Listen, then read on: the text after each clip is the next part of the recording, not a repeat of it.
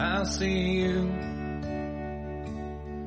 You were shining like a diamond in that dress. We were young and love and reckless. We were just two kids. When I went and signed my name. Now here I am, just a few months later, coming home to you. I'm flying with my brothers, yeah, we fought real hard. We're all packed up and headed home. If you're reading this, there'll come a time real soon where family, friends, and flowers fill the room, and two men in starch white gloves fold the colors till they touch. It's probably more than I deserve, but I'm proud to get this much. Sending all the love I ever had inside this folded flag. Now look at you, you're rounding out, but babe, you wear it well. A little boy or girl, it's still too soon to tell. Wish I could be there now to hold you both. If you're reading this, you're probably about to cry. Running through your head the questions why. As two men with starch white gloves fold the colors till they touch. It's probably more than I deserve, but I'm proud to get this much. I'm sending all the love I ever had inside this folded flag.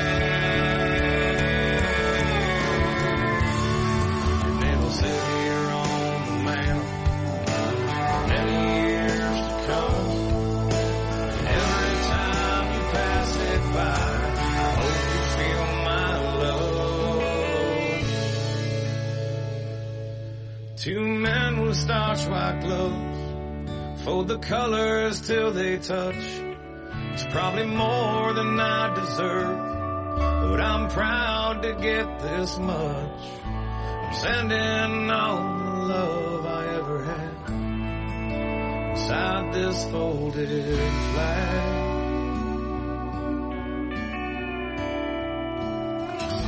Sending all the love I ever had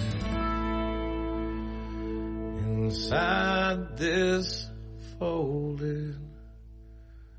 Life.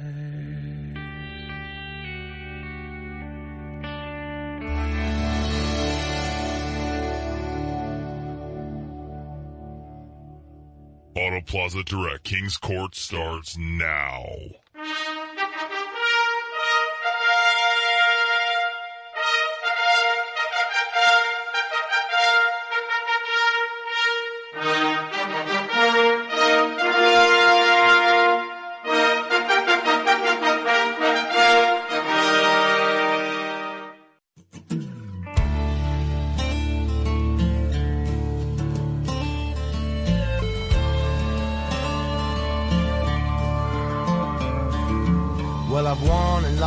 Against the best, this old road's been a hell of a test. I'm still driving, I ain't slowing down. There's rules I love to break and bend, mistakes I've made again and again, but I tell you this, my friends, I'm still around. I hit it hard, man, so far, man.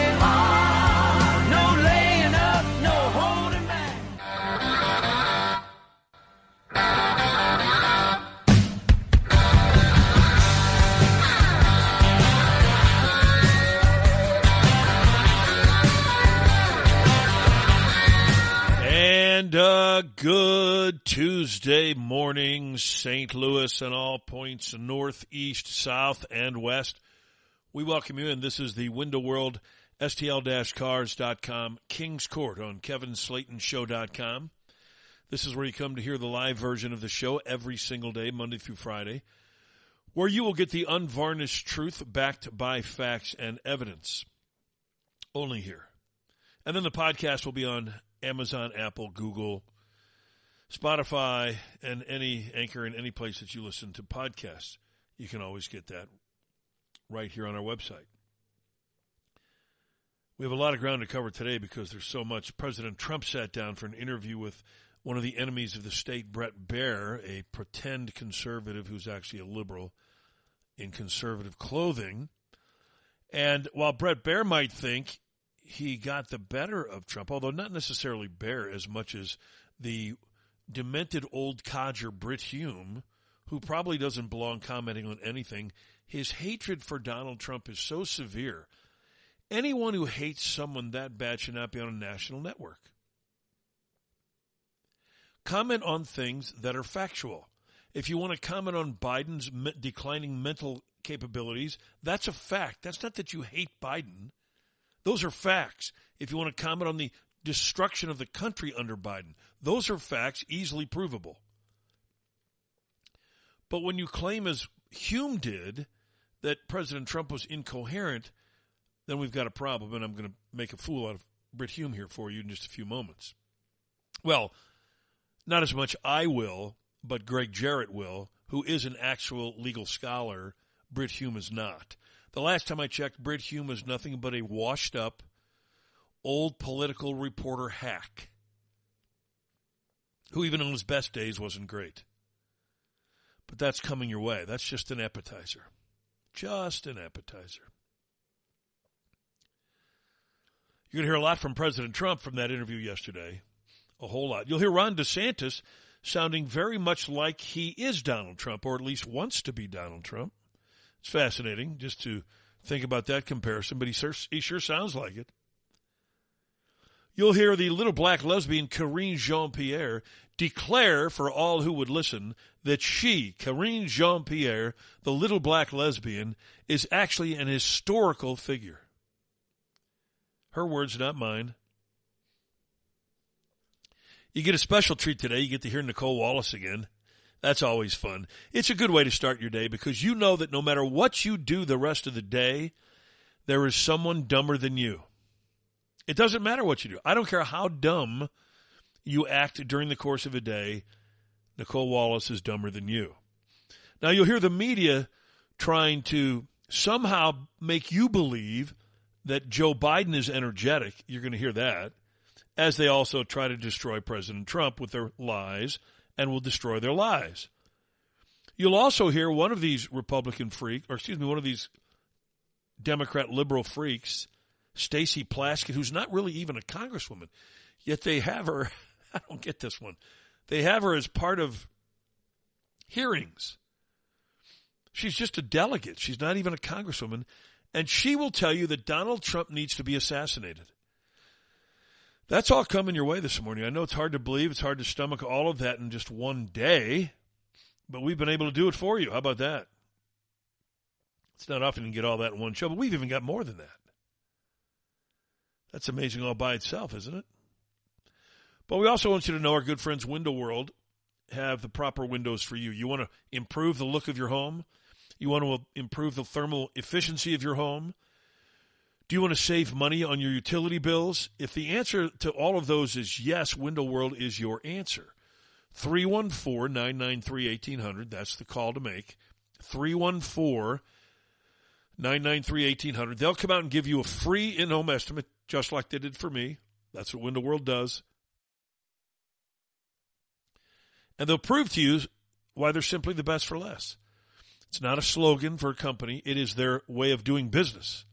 And they do it well, better than anyone else, which is why they're the preferred window of the Blues and the official window of the Kansas City Chiefs, the defending Super Bowl champions. At Window World, they give you a lifetime warranty that covers all parts, glass breakage, and labor. Now, they can do that because they use double-strength glass. That's not often used. In fact, I can't find it anywhere, unless you ask for it and unless you pay extra for it. At Window World, it's not an upcharge. It's the normal bin windows that they sell you. And, in fact, if you take Window World windows, let's say you want fourteen windows, and you take all of the same kinds of windows from the other companies that sell them, same kinds of windows, same number of windows, and price it out as we did, you'll find that you'll pay one-third less if you buy from Window World than you will from the competition. One-third less. That's quite a bit of savings. Not to mention that lifetime warranty against glass breakage parts. So Window World's your answer, three one four, nine nine three, eighteen hundred. They also offer eighteen months, same as cash financing with approved credit. That's the Window World way.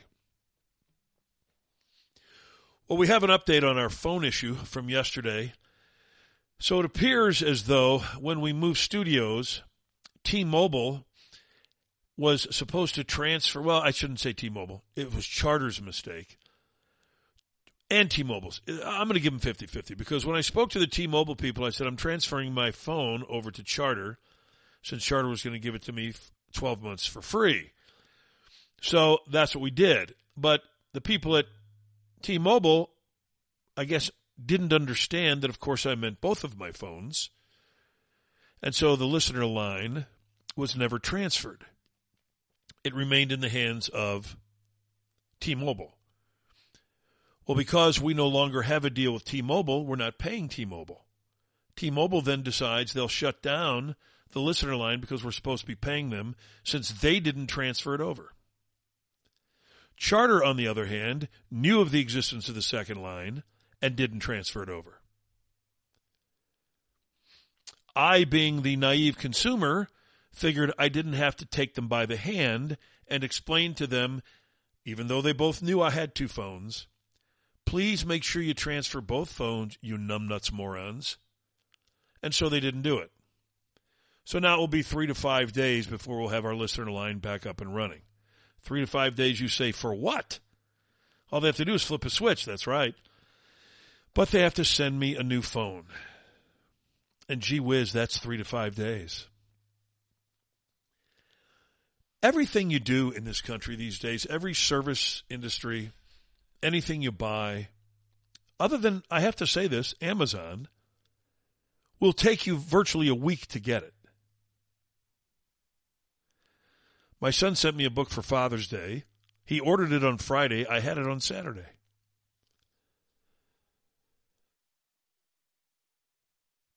On the other hand, I ordered some, uh, not flip-flops, but for lack of a better word, slip-ons from Under Armour to wear at the beach, at the pool, when I play golf, to wear after I take my golf shoes off. That took a week to get delivery. But it didn't go through Amazon. It went through Under Armour. So while I hate to give that much power to one company, Amazon at least delivers. They almost always have what you want, and they get it to you today or tomorrow. If you want to pay a little extra, today. It's unbelievable that the rest of the companies in this country are so inept, so incompetent, so lazy, and yet I've pinpointed the problem for everybody. It's all these foreign or illiterate people that they hire. Foreigners who can't speak English, so therefore everything gets lost in translation, and illiterate people that shouldn't be working a job without severe training and still can't get it right. I experienced, of course, what everybody does. I was on hold with T-Mobile for thirty-three minutes yesterday, at which point they accidentally disconnected me. And so you have to go back to the beginning. I'm sure everybody listening has experienced that one. That's always a thrill, isn't it? Maybe I'll just start ordering my products from China. China! We are the most incompetent, we've become the most incompetent country in history under Biden. These are facts. These aren't my opinions. You don't have things on the shelves. Supply chain issues are daily. We have rampant inflation. Gas is forty-two cents a gallon more expensive, you say. You mean than when Biden took over? No, since February of twenty twenty-one. I'm sorry, of twenty twenty-two. Since February of twenty twenty-two, gas prices have gone up forty-two cents a gallon. I, I keep m- making a mistake here. Let me start over. Since February of twenty twenty-two, gas prices have gone up forty-two percent. There you go. forty-two percent. In a year and a half. Now, that's on top of the gigantic spike that preceded that. Nobody can do anything in this country competently anymore. Nobody. Which is why this country desperately needs a businessman like Donald Trump. As a friend of mine accurately pointed out, the standard of living in this country reached its peak during Donald Trump's presidency, and that is so, so true. So true. And that's what we need to go back to.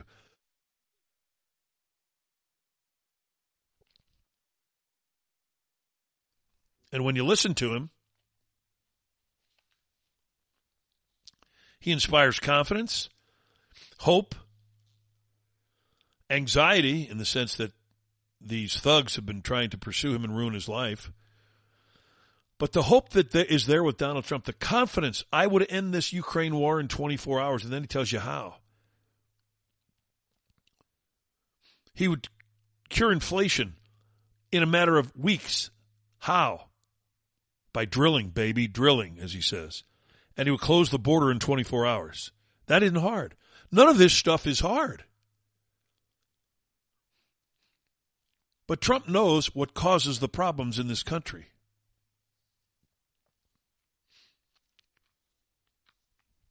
And he then addresses them as a businessman can. Let's go. Let's do it. Let's get it done. Not all of this nonsense that you see. If this country wants to fail miserably as it's failing now, continue to vote for Democrats, because that is a surefire way for apathy to set in, for laziness to set in, to put people in charge who don't want to work, who don't know how to work, and who have no idea what to do.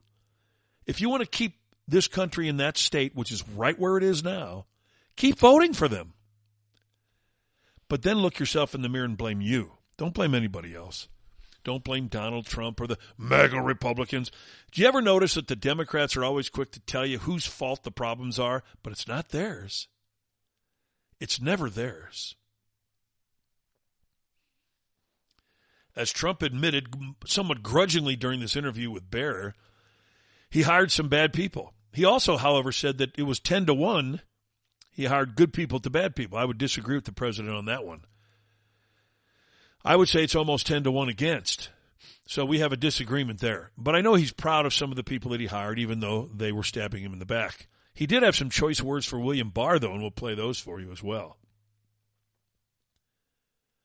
But this is the state of the country we live in. A simple telephone activation takes three to five days in this country now. It's pathetic. And I'm not the only one. I'm not sitting here whining that I'm the only poor, poor person that this happens to. It happens to everybody, and it happens every day. And we put up with it. That's my point. If that doesn't piss you off, then you can't be pissed off. Do you want to waste half your day? I wasted two hours of my day yesterday trying to get a phone activated.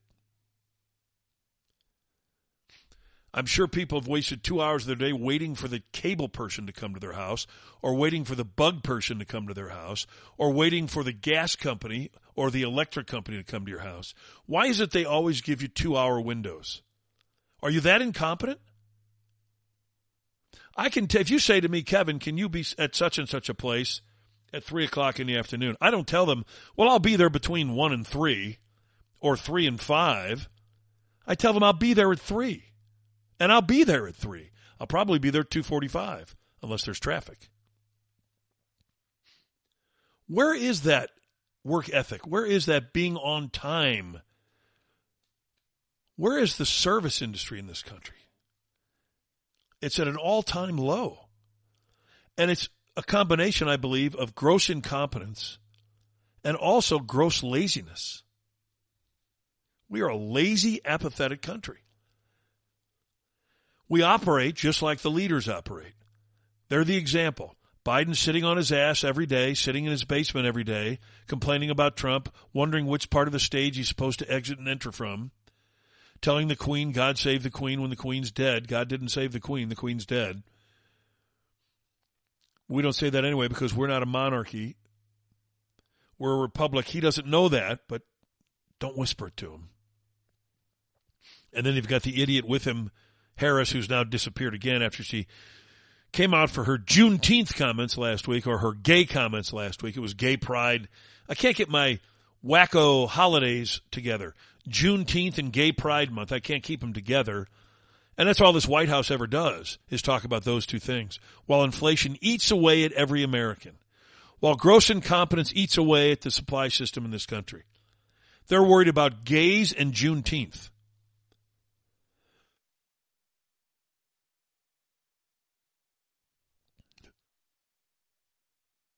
No wonder the country's where it is. I didn't think we had a gay or a Juneteenth problem. But apparently we've got to spend thirty days honoring the gays and another holiday honoring the Juneteenthers. Are you surprised I did a show yesterday on Juneteenth? Does that make me a bigot? A racist? Since I ignored what isn't a holiday? Pretty soon the government's going to give out so many holidays that nobody will ever work. And if you don't have a holiday to honor your grievance group, you need to protest a little harder.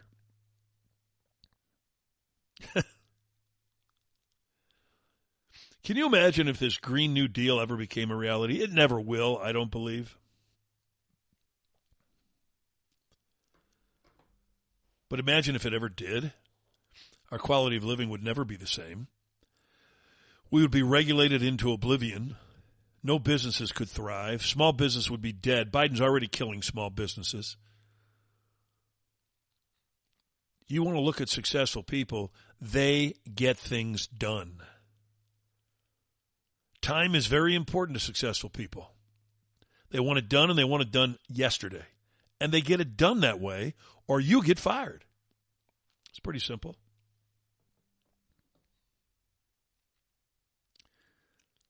We can uh, be critical of billionaires. A lot of, a lot of times people are critical of billionaires. Oh, they've the billionaires get all the breaks. No, the billionaires make their breaks for the most part. I mean, some people get it handed to them from family, but others make it. And they don't make it because they sit around on their ass. They make it because they make business promises, then they deliver, and they deliver on time.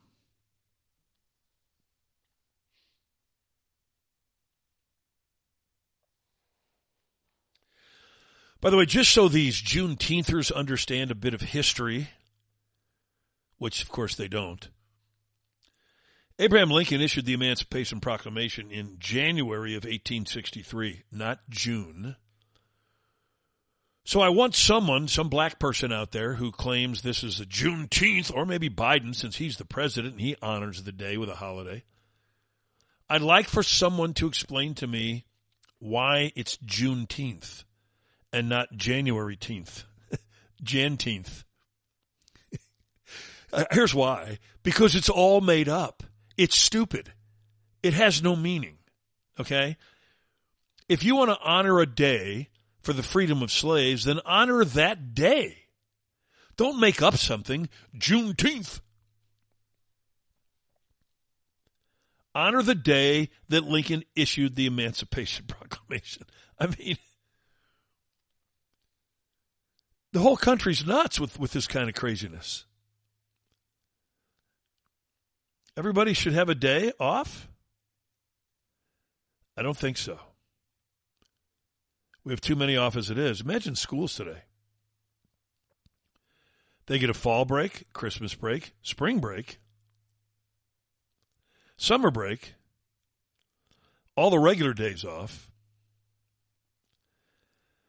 So while we celebrate New Year's Day on January first, we should also celebrate the issuance of the Emancipation Proclamation, because it was January first, eighteen sixty-three, that Lincoln announced that all persons held as slaves within the rebellious areas are and henceforward shall be free.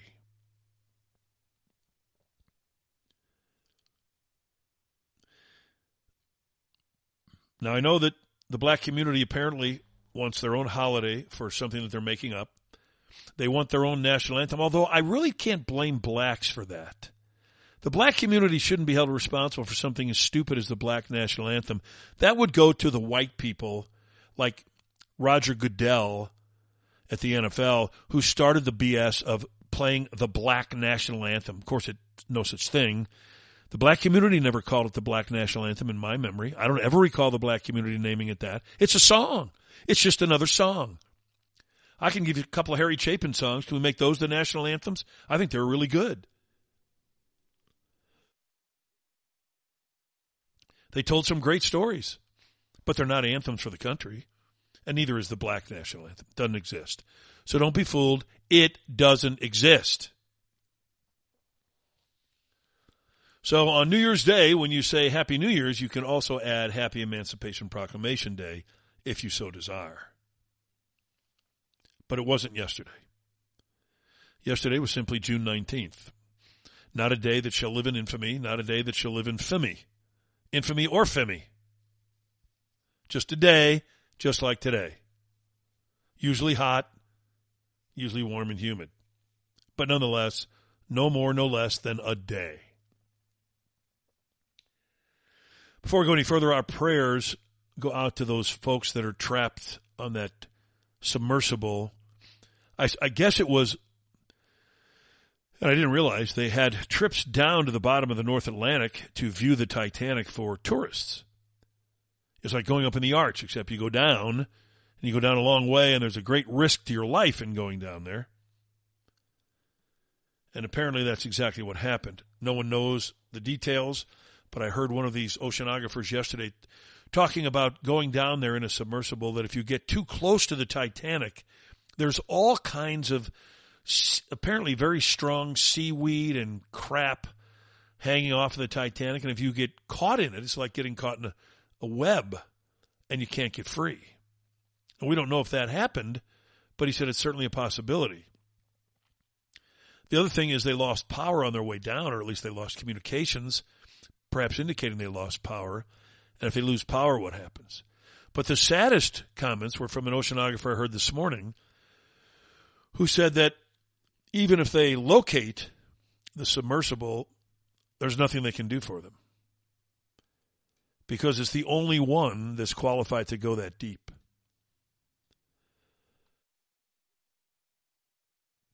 six thousand square feet of pre- square tons of pressure, square feet of pressure. It's an inordinate amount of pressure that goes when you're that deep. And so if it springs any kind of a leak, people are crushed to death immediately.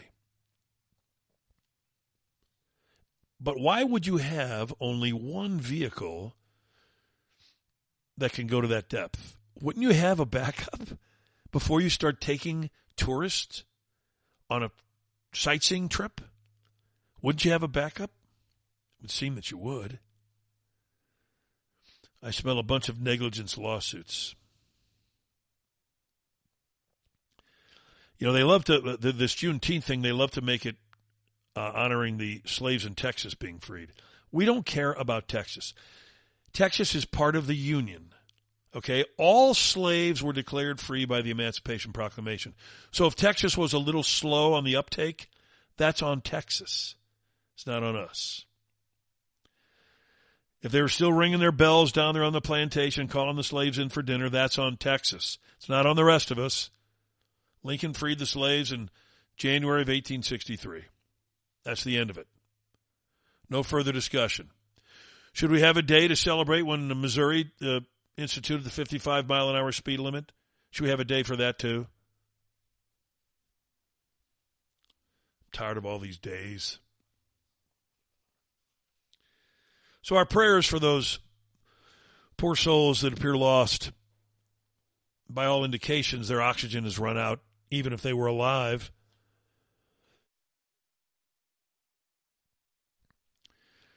So hopefully they will. There will be some sort of finality to it, and people will know what happened. But it sure is a sad day, tragic day. So our prayers go out to those families and to those poor souls who are down there. For a miracle that they would return safely. I mentioned at the top of the show what a washed-up hack Brit Hume is. If he was ever a non-washed-up hack, I'm not so sure. But he made a career out of being a Washington reporter. And now he has, or he did have, when Roger Ailes was alive, some power at Fox. And still has some sort of emeritus status over there where they call on him for him to pontificate on certain events, such as elections. In this particular case yesterday, the Donald Trump interview with Bret Baier. Now, Brit Hume hasn't hidden his hatred for Donald Trump. In fact, he, in fact, he probably hates Donald Trump as much as Biden does. That's a fact. Anytime Brit Hume is called upon to talk about Donald Trump, it is venom, vile, that he spills out of his mouth.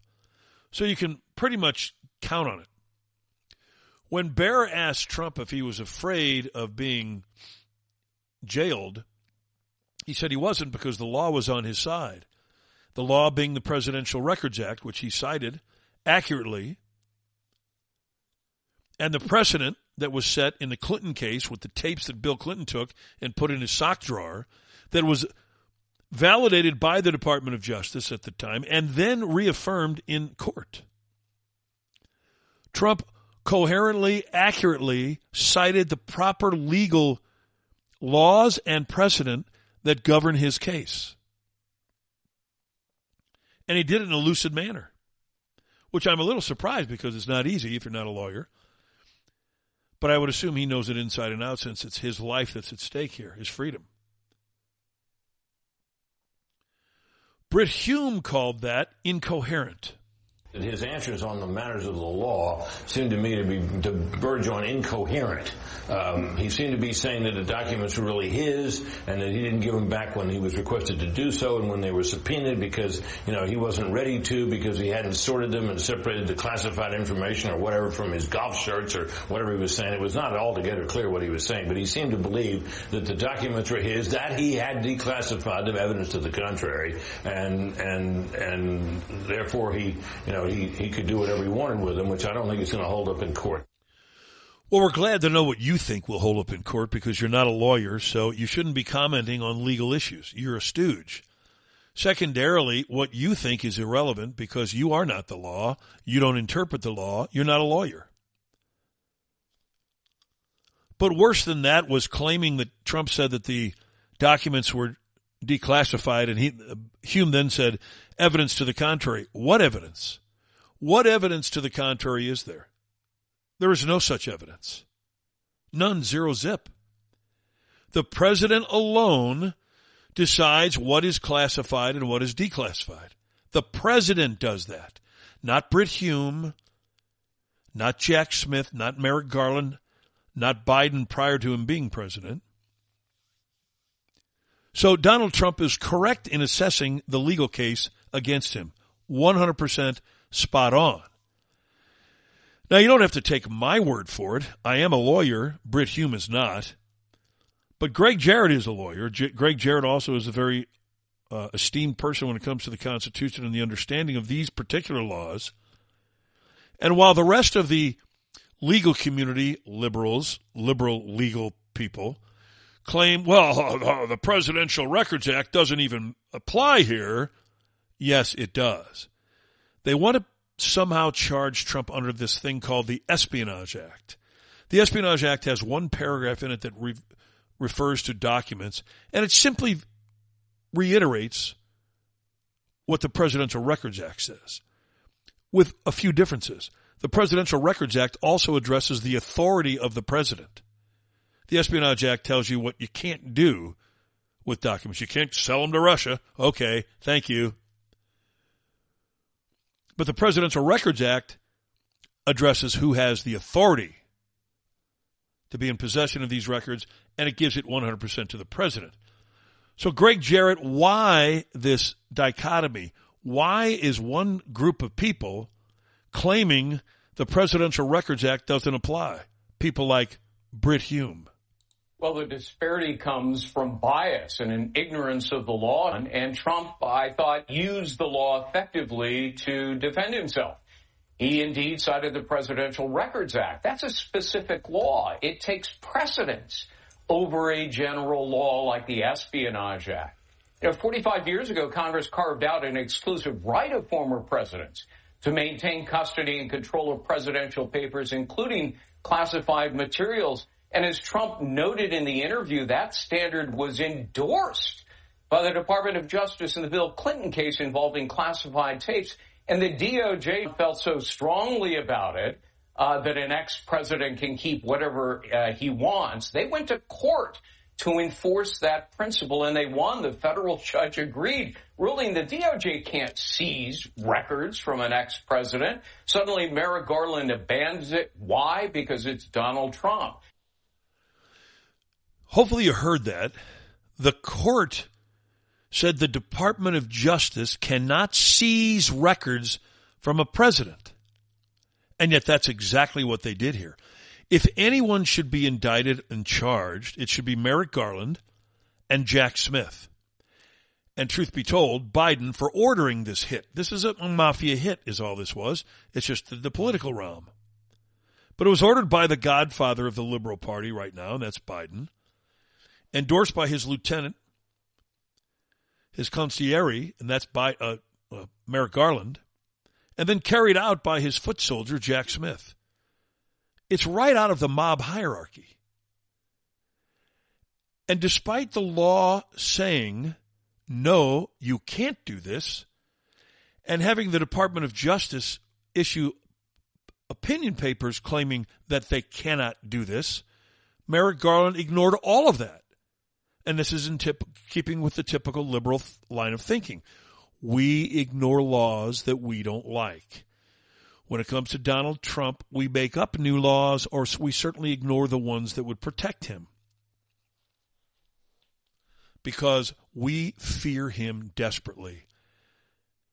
We can't have him run against us because we would have to steal yet another presidential election, and somebody might be watching this time. That's their fear.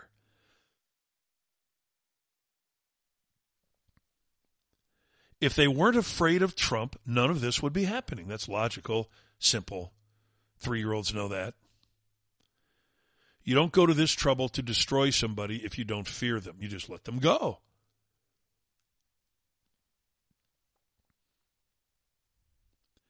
I mean, the mob knocks off witnesses all the time. Why do they knock them off? Because they fear their testimony. And this is a political hit job. Knock Trump off because he knows too much about the swamp. He's he was way too successful for our liking. We like to keep the uh, peasants dependent on us. Trump doesn't. Trump wants the peasants to be dependent on themselves, and he'll help them get there. And they hate that. Washington, D C hates that. All politicians, Republican and Democrat, hate that because it kills their golden goose. All of these career politicians, these hacks. Was there a remedy, Greg Jarrett, a legal remedy to resolve this case against Donald Trump? And certainly not criminal, because there is no such crime. No such crime. Can't charge a crime when there's no crime to be committed. But there was a legal remedy, wasn't there? Was it civil? You know, the proper remedy, as Trump pointed out, was a civil action, not a raid and an indictment. And Trump offered other valid arguments in the interview. He didn't pack up the boxes. The G S A does that. He was still going through them when he got the subpoena. And he insists he was cooperating with F B I agents, not obstructing them or justice. Pretty simple stuff. It's straightforward. And yet when you listen to the media accounts and the supposed legal experts they put on the air to muck up the water, they know, any lawyer knows, Trump is on solid legal ground. Any lawyer. Now, the liberals are going to tell you he's not. People like Brit Hume, who are not lawyers, who don't know their ass from a hole in the ground, will tell you that he's not, because Brit Hume knows so much. What Brit Hume does is feed the liberal machine with his asinine comments. All of a sudden, Brit Hume is the darling of the Scarborough family. Yeah, none of that's going to hold up in court, and uh Brit's absolutely right. It was incoherent, and I must say, incoherent, incriminating, and stupid. And I say that by saying Donald Trump actually believe, wants people to believe that in his transcript, he's looking at a document telling an aide, I can't declassify this now. I could have declassified it when I was president of the United States, but I can't now.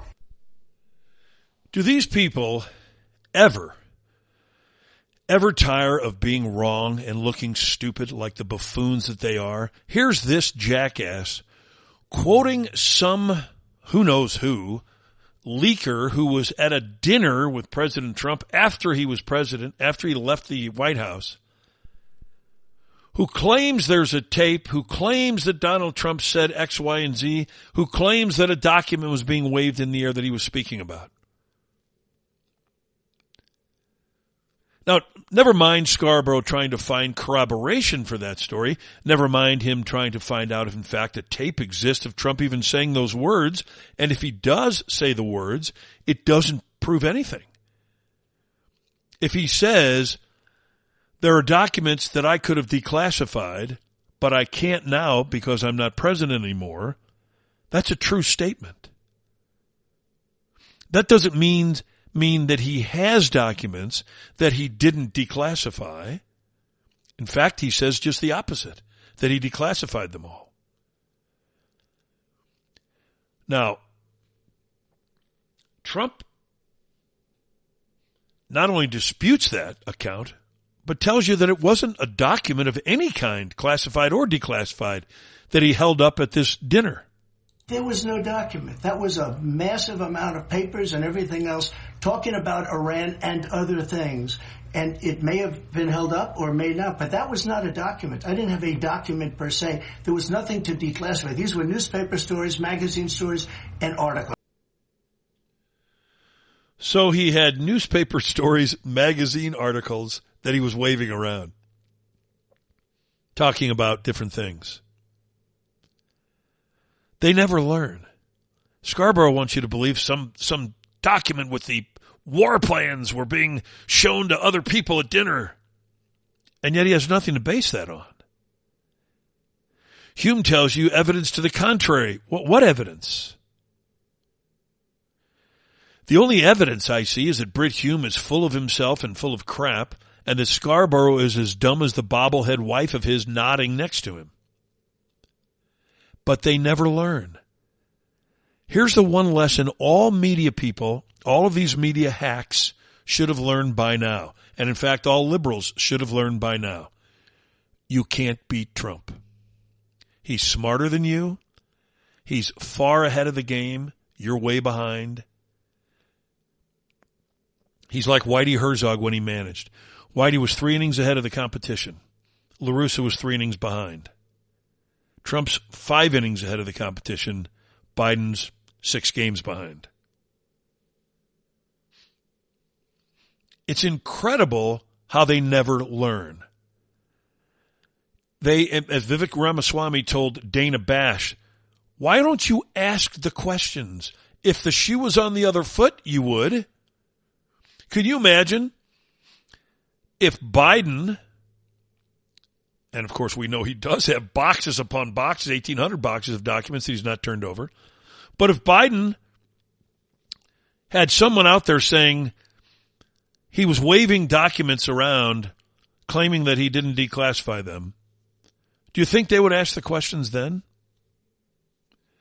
They'd say, well, wait a minute. Are you sure that was a document?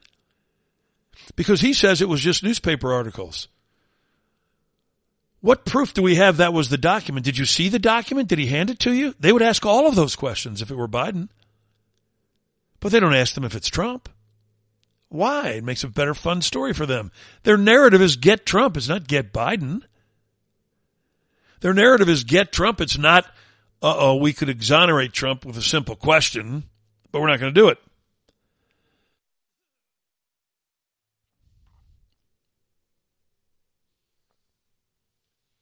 And it's sad that they don't even want to know. Now, Bret Baier, because he's stupid too, wants Trump to just hand over everything. Why not just hand them over then? Because I had boxes. I want to go through the boxes and get all my personal things out. I don't want to hand that over to NARA yet.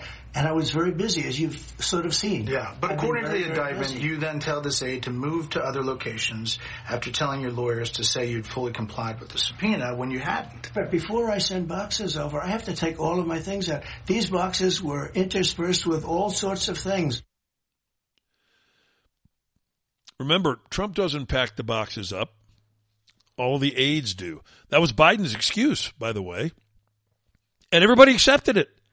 All the media said, well, you know, poor Joe, he didn't pack those boxes up. Well, neither did Trump. Neither did George W. Bush. Neither did Bill Clinton. Neither did Obama. Presidents don't do that work. Someone else does. Presidents don't know what's in those boxes. I guarantee it. That means every one of them. Presidents, not senators, not vice presidents. Keep in mind, Biden took documents when he was a senator and a vice president. He has no authority under any act to do that. That is a crime. What Trump did, what Obama did, what Bush did, what Clinton did, all are not crimes. The only criminal with regard to documents is Biden, because he wasn't president. But the media will never explain that to you. They'll never point that out to you. They'll just muddy the water. Trump's guilty, Trump's guilty, Trump took stuff, Trump hid stuff, Trump did this. Trump hid nothing. The Department of Justice had free access to all of the documents.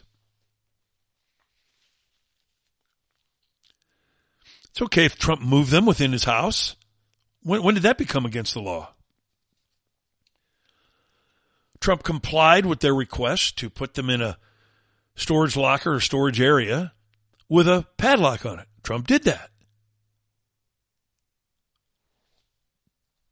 There was no crime. First of all, he couldn't have committed a crime because as president, he had authority to do what they accuse him of doing. That's like accusing you of going the speed limit. Kevin, I noticed you were going sixty-five in a speed zone that said sixty-five. Yeah? Well, we're going to indict you for that. Excuse me? But that's what they're doing to Trump. They've indicted him for something that he did perfectly legally.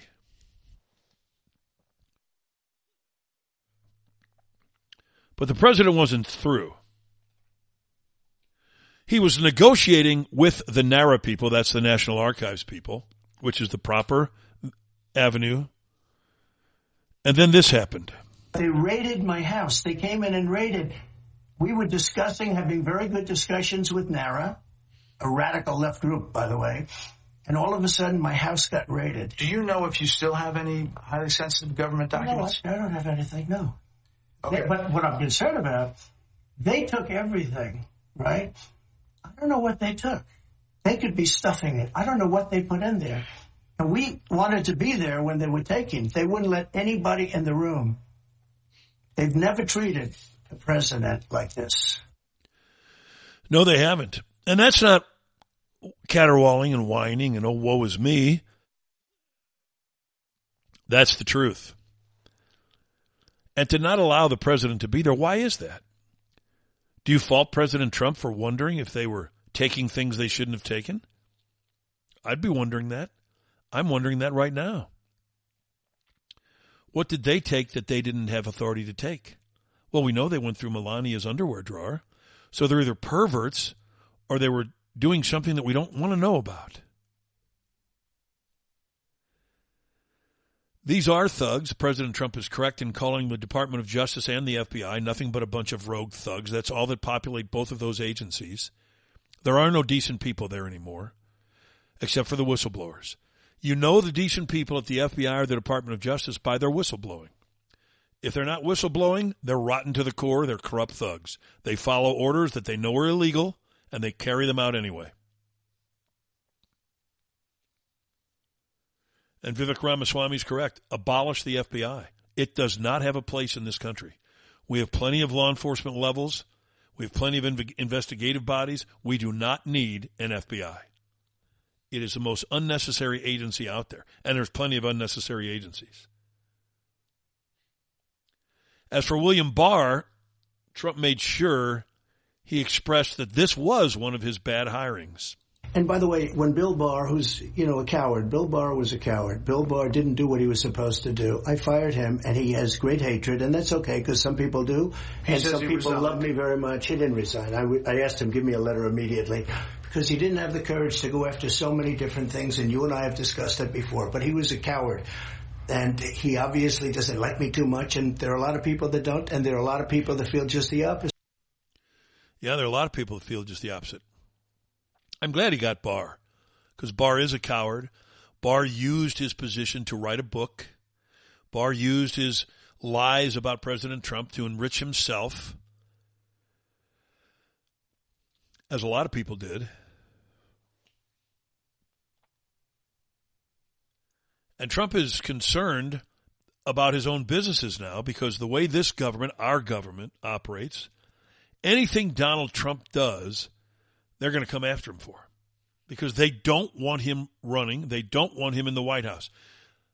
Their nightmare is President Trump in the White House again, exposing them even more, as he would certainly do. And so he doesn't want his son, his two sons and his daughter involved in any business dealings with the Saudis, for instance. I told my kids, who are good kids, and they're working kids, they're not scam artists. I told Don and Eric, we don't want to do any deals, and Ivanka, I don't want to do any deals. I just don't want to just, we got a lot of stuff. Just run it, run it properly like this. Run it properly. I don't want to do deals, because any deal I do is going to be perceived as being in conflict. How sad is that? Then all of a sudden I start to see the stuff that Biden's done, where he's going around scamming every country. He goes to a country, and then millions of dollars shows up into accounts. And these aren't deals. This is cash coming in. And and here's the most disappointing thing. The press doesn't want to cover it. You could almost hear in his voice the sadness. It's so disappointing. Put yourself in his shoes for one moment. What he's done with his own companies is extru- instructed his children, don't do business with the Saudis because it'll be perceived as a conflict. So it hurts their business even more. He's on record saying that he lost billions by being president. So now he's afraid to do different deals with different companies that he would have done had he never been president. And he has to sit there and watch while Biden's criminal enterprise funnels millions upon millions of dollars from foreign countries into the Biden, the various Biden accounts of various family members, not just one or two. He not only has to watch that, but he has to watch the media attack him daily, hourly, for things he didn't do, for crimes he didn't commit. He has to watch himself be indicted for something that's not even a crime, while Biden continues to experience the phenomenal cover-up orchestrated by the media. Imagine being in Trump's shoes and having to put up with that.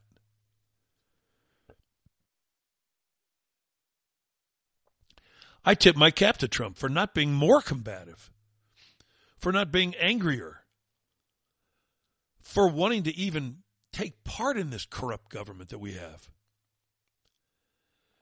When Barr asked him, why would you go through this again? He said, because he wants the country to succeed. There can be no other motivation for this man.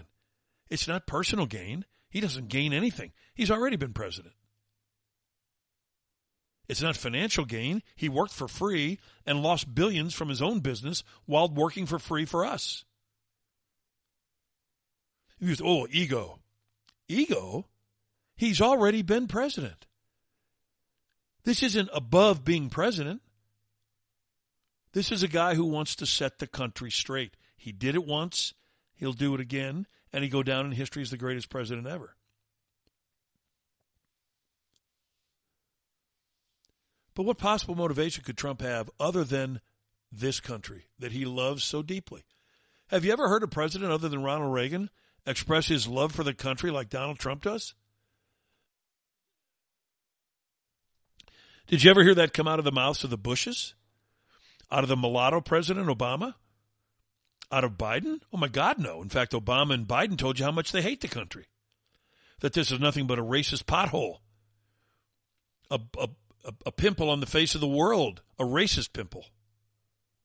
That's what those two think of the country. All the while being complete and utter racists themselves. And as far as the Saudis are concerned and not doing business with them, they've gone to China anyway. Saudi Arabia's really gone over to China. China's protecting them now. We have lost Saudi Arabia. Biden goes over and does a fist bump with the king. Now he's the king, the future king of Saudi Arabia. Does a, you know what a fist bump is? Don't touch my hands because they're dirty. So he tells him, don't touch my hands because your hands are dirty. Let's do a fist bump. And he does a fist bump. Do you know how insulted they were by that? Look, we have people that are stupid running our country. Carpe diem, President Trump. They're so, that's so true. So much truth in that statement. And he's the only one with the courage to say it. I don't hear Tim Scott saying we have stupid people running our country. I don't hear that ass kisser Pence, that fa- that phony fraud Christian Pence. I don't hear DeSantis even, although DeSantis comes close. But the facts are too obvious. We have stupid people running this country. That's why we're in the position we're in. Would Trump like to be less combative? I would like to be less combative, but I find the press is extremely dishonest. And if I'm not combative, I don't get my word across. If I'm not combative, I don't know. I, I don't think he could win. He's right.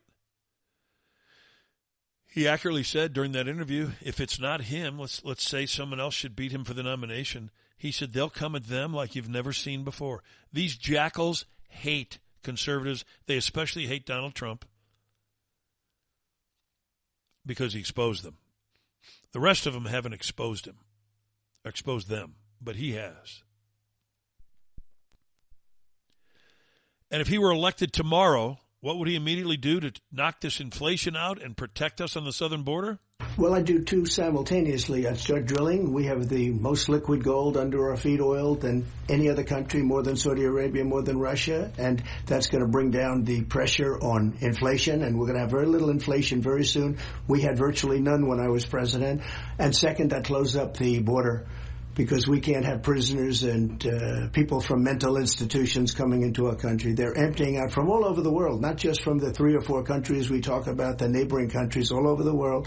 They're coming into our country at, at levels that nobody's ever seen before, Brett, and we have to stop it. And they are emptying out their prisons, and they're emptying out their mental institutions and insane asylums into the U S, and we're not a dumping ground. I would stop it immediately and get a lot of the bad ones out. We'd get them out very quickly. I love that. I love that. We're not a dumping ground for all of your crazies, your wackos, your murderers. We have more respect than that. Trump does. Trump Trump thinks this country should have more respect for itself than to just accept the garbage and the trash that these other countries dump on us. Ooh, but he's a meanie spaghini if he says that. Why is that? Why do you want the rest of the world's worst? And that's what he has always maintained, originally with Mexico. You know, they're not sending us their brightest and their best. How many doctors or lawyers or engineers are coming over the border in those groups? Any? Any at all? Any people that can contribute to society whatsoever in any possible way? No.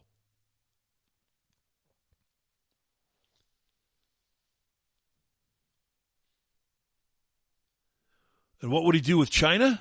If China invaded Taiwan, would you go to war to defend Taiwan? I don't Taiwan? want to say that, because that hurts me in negotiations with regard to President Xi. Now, he knows what I do. And by the way, for four years, they didn't invade Taiwan, and they never even talked about it. This weekend, President Biden, speaking of that Chinese spy balloon, said this. I think it was more embarrassing than it was intentional. What do you think about that? I think it's such a stupid. What would you have done? He doesn't know what he's. They wouldn't have ever had a spy balloon if I was president. There wouldn't be a spy balloon over our country. That spy balloon was going right over our nuclear sites, taking pictures, and we killed it after it had already. It was leaving. It was going back home to China, wherever it was going. But we shot it down over the ocean after it had done all of its work.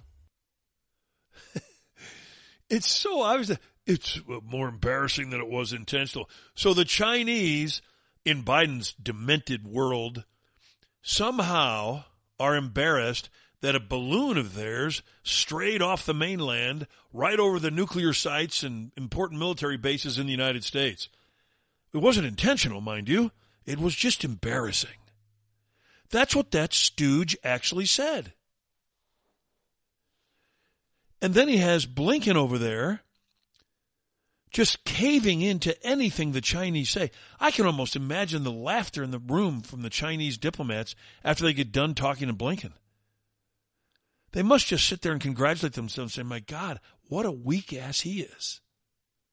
But he represents a weak ass. Gordon Chang is the expert on all things China. What did we gain, Gordon Chang, from Blinken going over there to China again?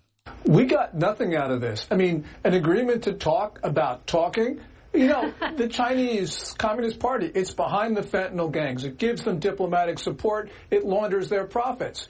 You know, the United States should just say, look, stop it, or we're going to impose these costs immediately. Matter of fact, we should have been imposing these costs because China's been killing somewhere between sixty-five to seventy thousand Americans a year with doses of illegal Chinese fentanyl.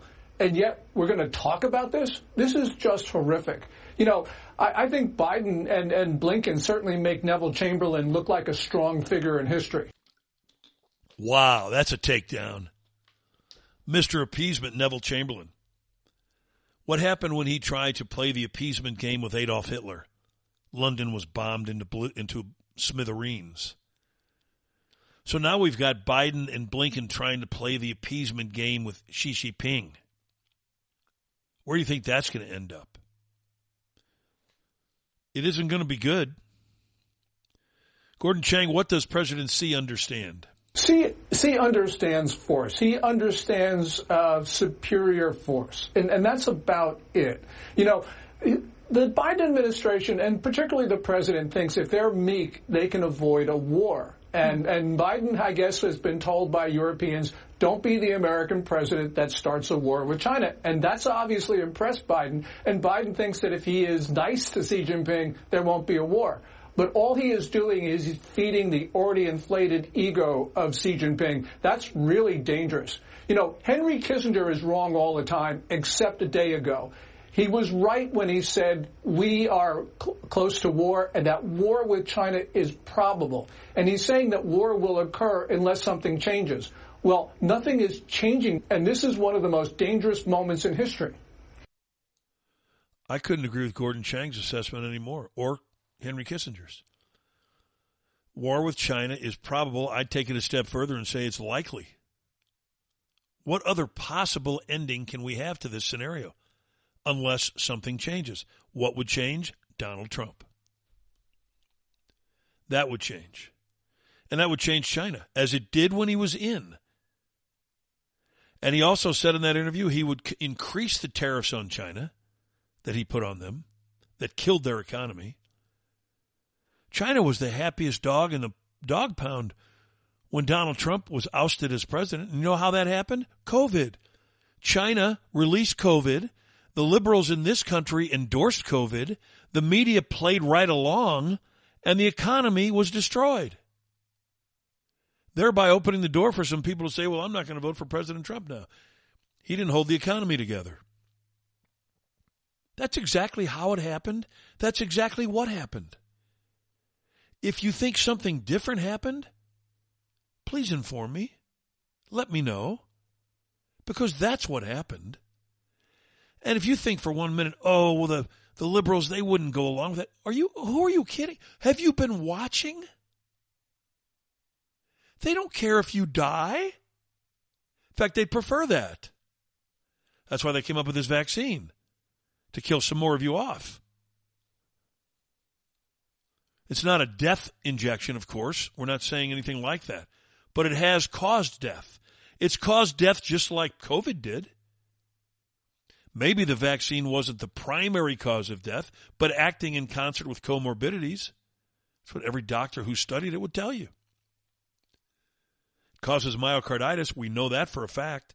And if you think that's just the common cold, go ahead and get myocarditis. See if it causes you just the sniffles. Because it won't.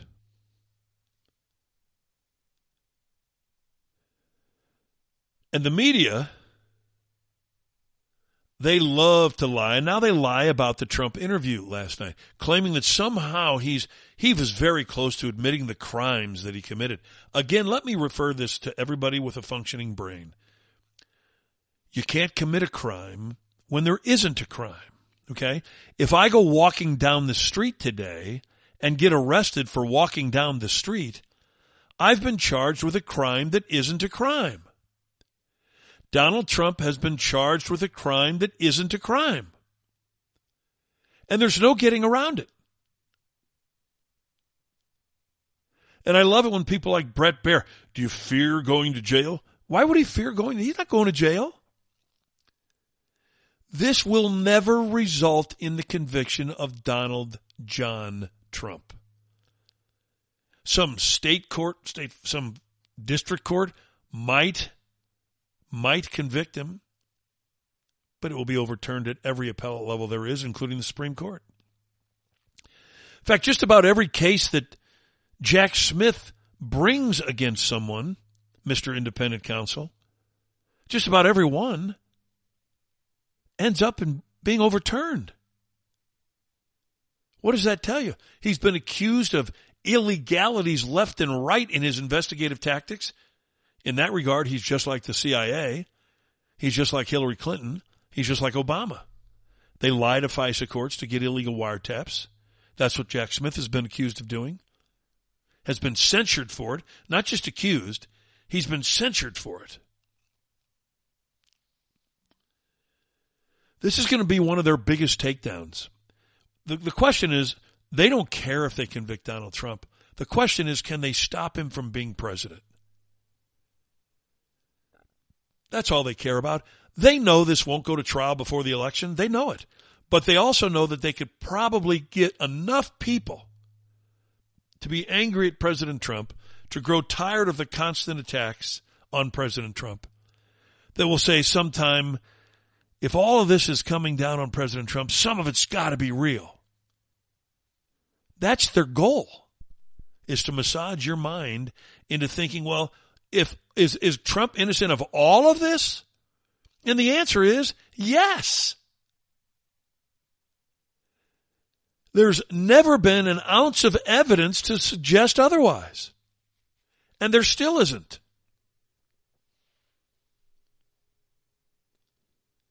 It's incredible. So the media loves to lie about all of it. I mean, right. He's a hoarder. It's like you hear these horrible stories about hoarding of animals. Right. And he was doing the same thing with these classified well, th- documents. This is the hoarding of nuclear secrets. Yes. Um, it's almost a kind of Gollum in Lord of the Rings right. moment. You know, my precious. Uh, right. He has this, it's, it's like a hoarding instinct. It's pathological, uh, in addition to being criminal. I have to wonder, could a President Trump, uh, unshackled by any opposition, uh, somehow use the Justice Department to imprison his enemies? It was really starting to freak me out, is the idea that we're not even discussing changing the Constitution to make it say you cannot be in jail oh, yeah. oh, and okay. be well, the that, president. Well, that part. I mean, I, I because my fear and a, is amendment that, would be nice. I, I, you know, I'm a I'm a big fan of amendments. That is one of the dumbest elephants ever created. That, whatever it is, is really, really stupid. But dumber than her, perhaps, is Scarborough, who claims the hoarding of national secrets by Trump. What national secrets? Which ones? They just love to speak in generalities. They love to say the most damning things.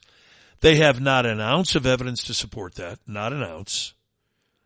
They can't point to one document that Donald Trump had, classified, declassified, in between, storybook time.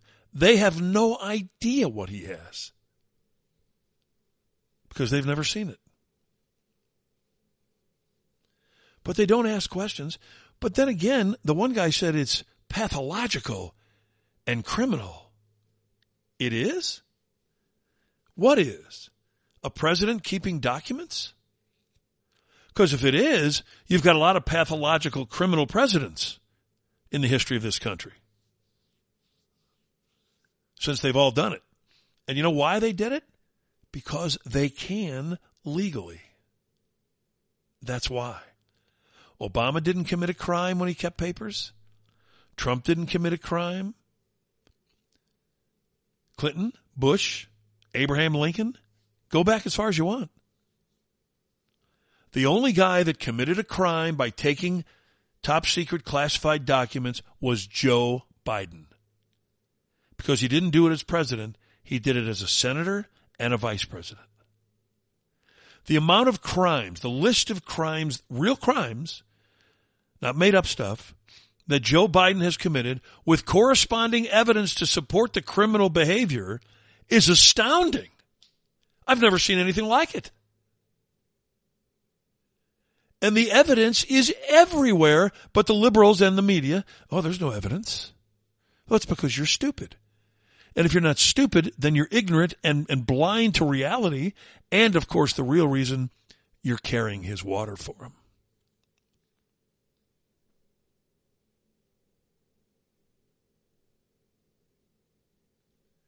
Kellyanne Conway is about as close to President Trump as anybody. What do you know him to be, Kellyanne? Trump, I know him to be very conciliatory and very collaborative, but he needs to be combative because people feel like he's fighting for them. He feels that if you just take it laying down, they'll get their way with you. And look at the media. They're sitting back and they think it's going to be hard for Donald Trump, who's beating Joe Biden in other polls, to win. I don't think it's going to be hard at all. And I think if it's a cage match rematch, the one thing Trump needs to change, and I told him this, is in a debate with Joe Biden, let him speak. Literally just sit back and let him speak. Numbers numb that man's brain. And he won't be able to, to, to take ninety minutes of standing there speaking. She's right. That's a great piece of evidence. Just ignore him and let him speak. He'll dig his own grave. He did last time. But Trump couldn't take the lies he was telling. This time, just bite your tongue when he starts lying. People know. I really believe people know how rotten and how criminal Biden is. For those that don't, there's no hope for them. Don't try to convince them. They're pathologically stupid.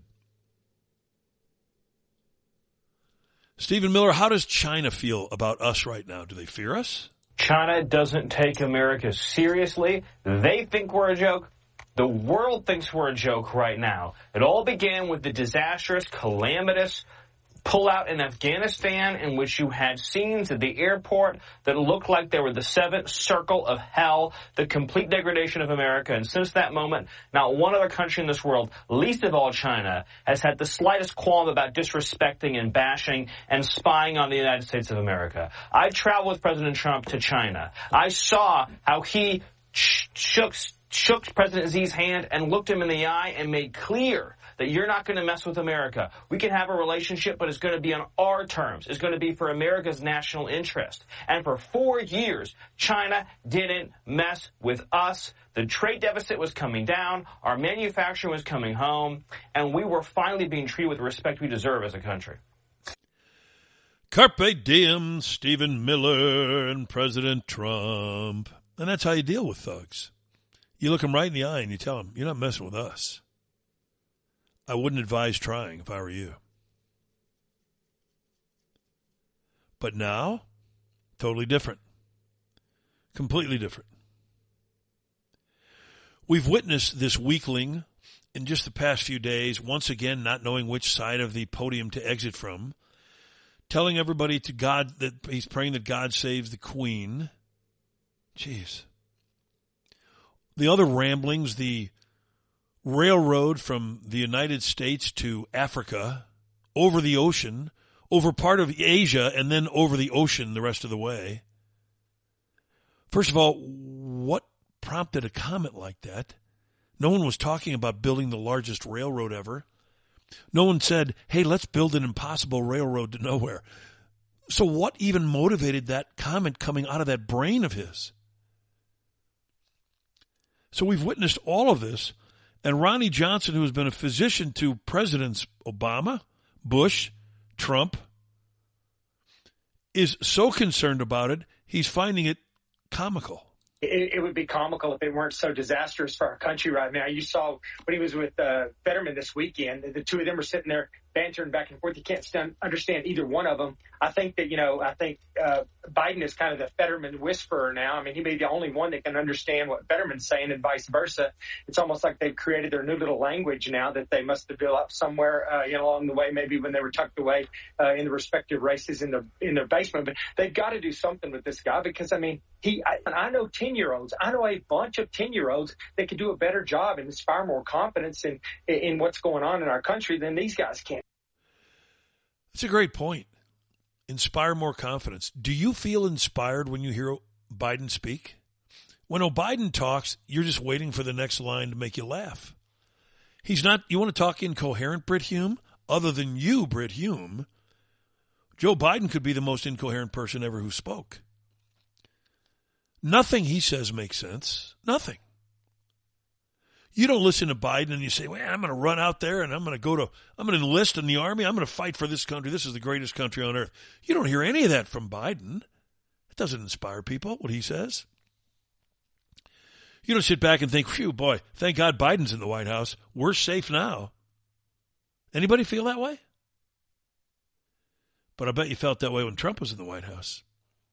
We're safe. You bet your ass we were safe. And we are not now. And the more O'Biden sends Blinken over to China, the closer we are to obliteration. It's scary. Now, we keep hearing these reports that Biden won't be the nominee, and who knows what's true. Larry Elder, who's running as a Republican, thinks Biden will be the nominee. Joe Biden is going to be the nominee. If he could fog up a mirror, he's going to be the nominee. Clearly, Gavin Newsom would love for him to stumble so he could swoop in. But even if Biden can't fog up, fog up a, a mirror, the nominee is going to be Kamala Harris. Why? Because she was put there because she checks all the boxes. The only way that black female voters will accept her no longer being there is if she gets replaced by Oprah Winfrey uh, or Michelle Obama, neither of whom wants the job. The first primary is South Carolina. The majority of the voters, sixty percent of them are black. Most of those are black female, and they're the most loyal part of the Democratic base. They will be livid if it is perceived that Kamala Harris has been dropkicked, especially for some white person like Gavin Newsom or Mayor Pete. No, they're stuck with Biden Harris. That's not encouraging, is it? When you're stuck with those two? But it is interesting how he broke it down. I can see that happening. They'll play the race card. Harris will, for sure. And she'll want you to know that she's black because even though she told us she wasn't when she was sworn in as a senator, she told us she was Indian then. But she's had an epiphany and became black when she knew that black sells.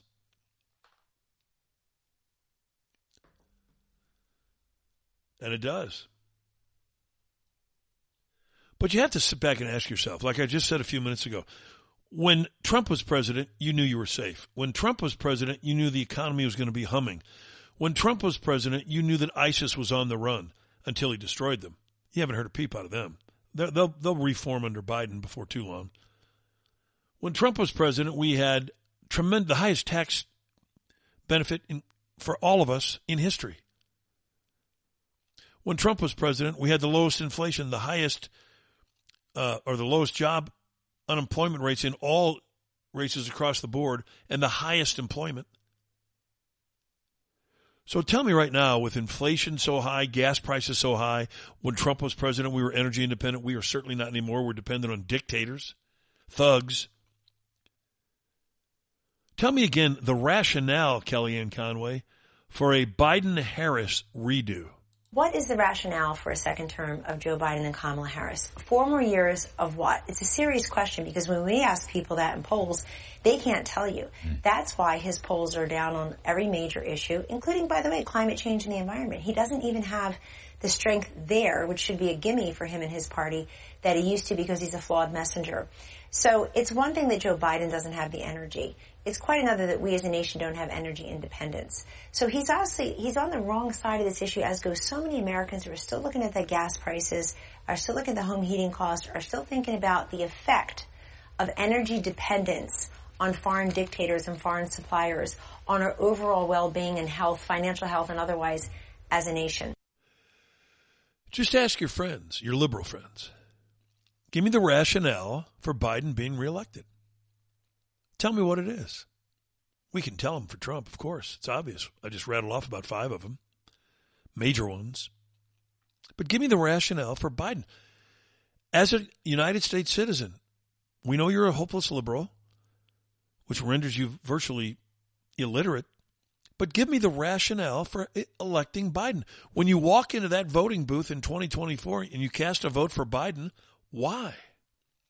And don't tell me you hate Trump, because that would render you just in the Netherlands of idiots. Tell me why you voted for that guy. Do you think he did a good job with the economy? Do you think he did, did a good job with inflation, with energy, with international respect, with China? You think he stood up to China, stood up to Russia? You think he committed any crimes? Why are you voting for him? I really want to know that answer. My guess, there is none. They have no answer, except mommy and daddy voted this way, so I'm voting this way. And I'm not talking about eighteen-year-old children. I'm talking about sixty-five-year-old men and women. Well, my mom and dad voted this way, so we will too. Except that your mom and dad were voting for Kennedy. Not this ass. And there are other Democrats in the field right now. I know Larry Elder's convinced it'll be Biden. Jimmy Fallon, how active are these other Democrats? But the bigger tell is how active other Democrats are. Newsom is everywhere. Okay, Gretchen Whitmer. He says he's not running, and that he's Regardless says he's not running. He's doing a lot of running-looking stuff. Like I said, if I'm not becoming an Elvis impersonator, but I start wearing rhinestone jumpsuits, people are going to speculate. Yes, of course Newsom's running. What's he going on with Hannity for? He's running. That's why. He's just waiting for the right moment so it doesn't look like he's beating up on a brain-dead vegetable. Kellyanne Conway, your thoughts on the Biden, the, the great Biden railroad to where? No one ever knows what he's talking about, and yet you heard people in the audience, if you looked at them, they're like nodding their head, great idea, Biden. You know why? You know why he gets away with it? Like, this is wonderful. When can I get on the railroad? Uh, this to nowhere. These are the same people who couldn't get baby formula on the shelves. Oh, These are the same people right. who can get shipping containers out of the ocean to come into the port. They're going to build a railroad the way you just described. And I'm sure What's-Her-Name will read it from a binder soon, exactly like you did with the maps and all. A subtle, not so subtle shot at the little black lesbian, Karine Jean-Pierre, referring to her as What's-Her-Name. Well, Kellyanne, you'll be happy to know that Karine Jean-Pierre, the little black lesbian, fancies herself as extremely important. There aren't many people who think as highly of themselves as this moron thinks of herself, and she really does set the bar for stupidity, doesn't she? I know I say a lot of people, liberals, are really dumb people, but isn't she the dumbest of them all? But she thinks she's historic. It's been a year in this role. There's been a couple of things that I that has made me incredibly proud. Many things, many things that made me incredibly proud to be at that podium uh, during this historic moment. Again, this is a historic administration. I'm a historic figure, and I certainly walk in history every day. But this is also a historic-making administration because of this president. There are so many historics in there, it's hard to separate them. But she's an historic figure. She walks in history every day. Who does this woman or this man or this it think it is? You're an historic figure. You're a P R hack. That's all you are. And you're not very good at being a hack. You're the least competent P R hack that's ever graced the podium that you think is so important. I'm an historic figure, she says.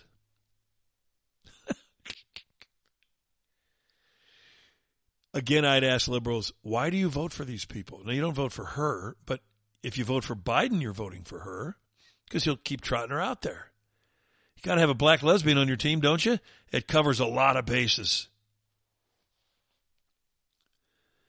Tommy Lahren, this media, this pathetic media, doing, are they becoming athletes? They're doing a lot of gymnastics. And the mental gymnastics that those in the mainstream media and the leftist pundits are trying to do over the last couple of days to try to explain away what he meant by God Save the Queen or what he means by everything that he says is remarkable. I mean, yeah. They really should be given an Olympic medal for their efforts there. But this is also what's interesting to me. The man is obviously in decline. So if we had an honest press corps, honest journalists out there, more than one, right? More than the ones that just work at our network, asking this man over and over and over again and repeatedly about this pay-to-play bribery scheme, yeah. I think the man would crumble and I think he would admit to something because I don't think he has the faculties to keep up this lie much longer.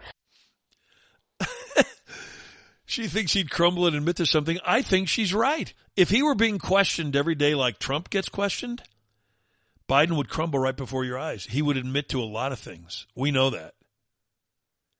And Kellyanne Conway is smart to advise Trump that when Biden starts talking at a debate, if it's those two, just let him talk. He'll bury himself. Let the country see this boob for what he is. Now, keep in mind, he'll be so drugged up for those debates, it won't even be funny. But he'll get angry and start screaming. Let him go. And, and Tommy Lahren's right. If he were subject to any kind of scrutiny, he'd collapse. He'd start conf- confessing to crimes he didn't commit, if there are any. I don't know if there are any crimes on the books that one of the Bidens hasn't committed already. But if there are some, he'd start confessing to them because he couldn't take the scrutiny. And the media is just dying to make you think that Biden is full of energy. Get this number, twenty fundraisers on the books between now and the end of June involving the president, the vice president, and other top uh, cabinet uh, officials involved with this operation as well. So a big effort underway here, Alex. Wow, twenty between now and the end of June. That averages to more than one a day. That's a lot. Wow, twenty be- between now and the end of June. And then she did her math. That averages to more than one a day. That's a lot. And the other guy, get this number. twenty fundraisers. First of all, he didn't say that Biden was going to be at all of the twenty fundraisers. He just said somebody from the administration would be there. But wow, that's a lot. Trump famously did five rallies in a day. In a day. Rallies, not fundraisers.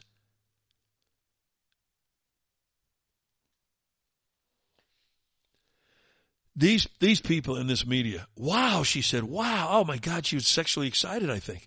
Wow, that's more than one a day. That's a lot, she said. I got to hear those clowns again because th- they provide the comedy for us, don't they? I mean, think about it. Get this number, twenty fundraisers on the books between now and the end of June involving the president, the vice president, and other top uh, cabinet uh, officials involved with this operation as well. So a big effort underway here, Alex. Wow, twenty between now and the end of June. That averages to more than one a day. That's a lot. Wow. Oh, my Lord, help me.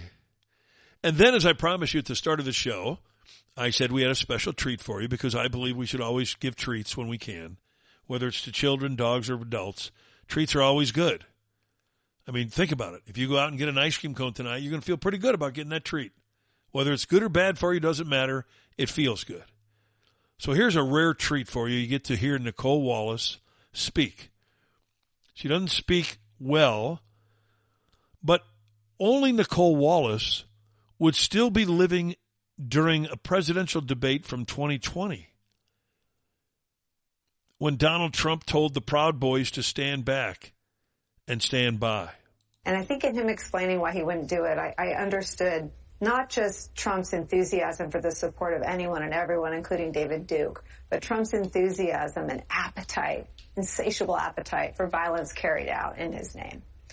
And what it has wrought, what was that? That was the fall of twenty sixteen. What it has brought is it's brought the entire Republican Party to its hands and knees. They're impotent. Can't do anything about it anymore. If they decided today that this is not how they want the country to be, it's too late. She's insane, but boy, is she dumb. His appetite, she says. His appetite for violence. His insatiable appetite for violence. What has it wrought? And then she corrects herself. Uh, b- brought? Little Miss Rot. His en- enthusiasm for David Duke.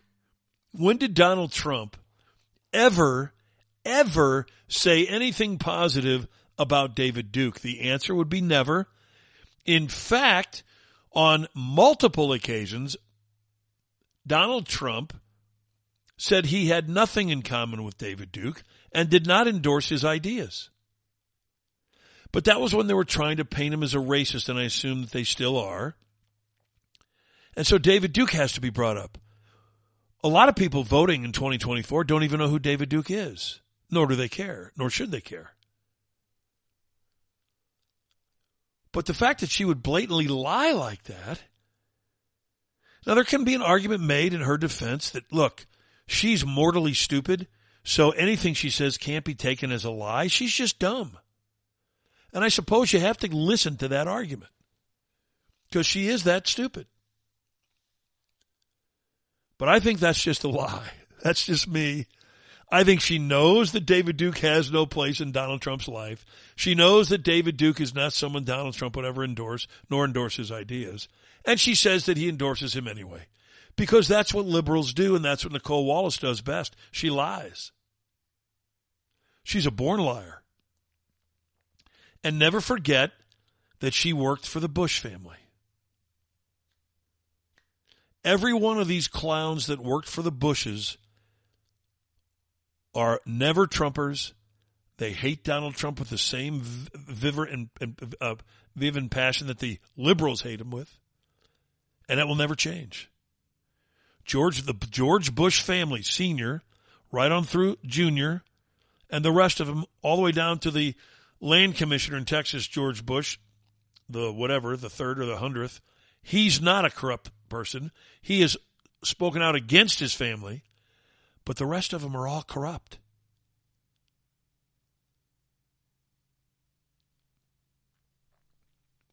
They're in it. The old man was in it with Clinton. George W. Bush was in it with Obama. Despite the, this is what a candy-ass wimp George W. Bush is. He likes you to think he's a tough-ass cowboy, but he's not. He's such a wimp that he allowed Obama to berate him for eight years.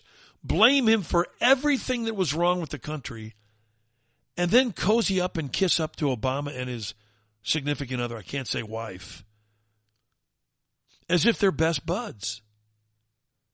This guy ate you up and spit you out and then kicked you in the nuts, and you sit there and you cozy up to him.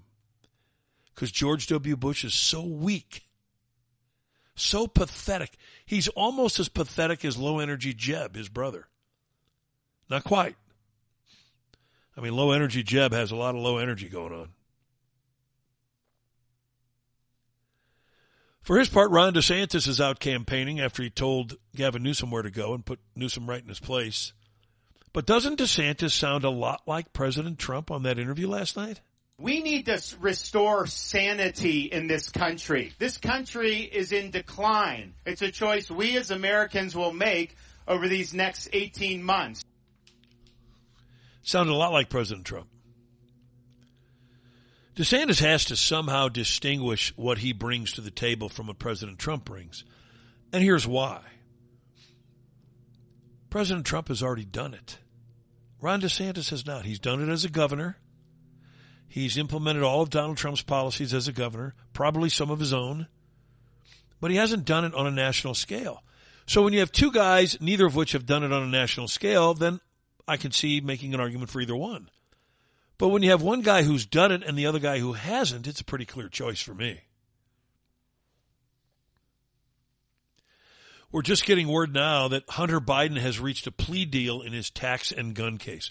This is exactly as President Trump predicted, that they would indict him and then that would distract them from any wrongdoing of the Biden family and give Hunter Biden a cushy plea deal. That's exactly what's happening. And then they're going to stand up there with the unmitigated balls that they have and tell you how they play no favorites in this Justice Department, that the Hunter Biden investigation, which took five years, we got a nice friendly plea deal, which will result in nothing but a fine. So he'll pay back some of the money, if he does, that he stole from us, the taxpayers. But even this, I mean, must really not sit well with Papa Joe, right? Because after all, to him, Hunter was God. He'll talk about um, anything that I want him to, that he believes in. If I say this is important to me, mm. then he will work a way in which to make it a part of his of his platform. My dad respects me more than he respects anyone in the world, and I know that to be certain. My, the man I most admire in the world, that God to me, mm. thinks I'm a God. Mm. And my brother did too. Mm. And the three of us, it was literally, I had the support to know I can do anything. Well, we know that. We know that you can do anything and you'll get the criminal father of yours support. There's no question about that. A lot of God talk in there, wasn't there? I thought I was listening to Mike Pence at first. A lot of God things going on there. Hunter Biden thinks Joe Biden's a God. Joe Biden thinks Hunter Biden's a God. And all three of them with their brother, Bo, who died in Iraq as a war hero, they're all God. Maybe that's what the Bible says by three in one. Maybe that's the uh, the holy triangle of, of Biden's. Three gods in one. Because in the Bible, you know, it's God the Father, God the Son, God the Holy Spirit. In this triumvirate, it's Joe, Hunter, and Bo. But they're all gods. You just heard Hunter say that. Every one of them's God. And that's the problem. They think they're God. It's funny stuff. It really is. Vivek Ramaswamy is running for president. I think he's a pretty sharp guy. How will he lead the country? He was on the campaign trail. If we're going to lead this country, we have to be willing to take the heat. And I'm in this race for a reason. We're running to lead a nation. In fact, tomorrow, I'll be heading to Kensington, Pennsylvania, outside of Philadelphia. Not only where many Republicans don't grow, frankly, many Democrats and even police officers don't go there. I went to the south side of Chicago recently as well. So that's what I think it t- takes to actually be a leader who's willing to show up. That's what I like to do. South side of Chicago? Wait a minute. Barry Hussein Obama was in the south side of Chicago a lot. I mean, he's from Chicago. He was in there helping the gangs settle it down. Uh, never mind, Vivek, I'm sorry. He wasn't in the south side of Chicago, never went there, despite being from Chicago. Huh.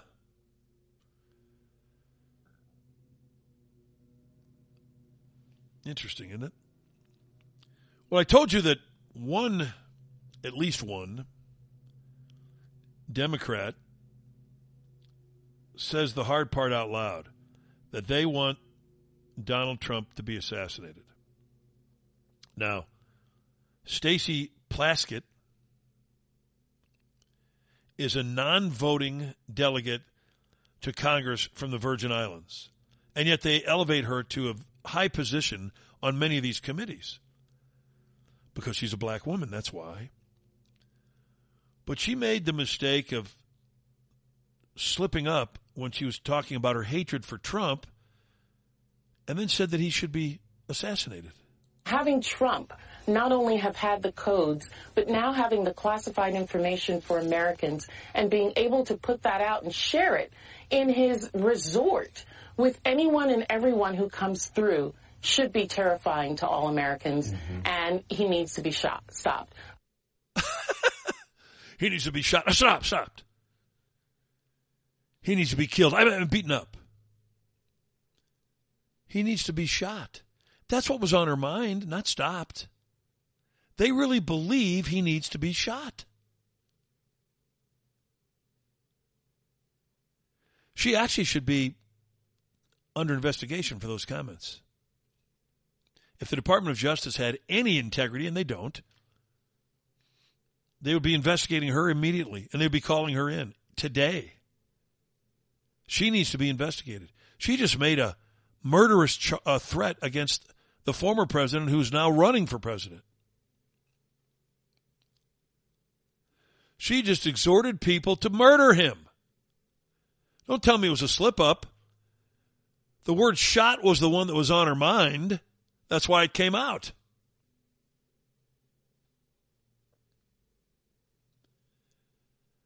I mean, if I'm sitting here and I'm thinking of the F word, I don't say please. I say the F word.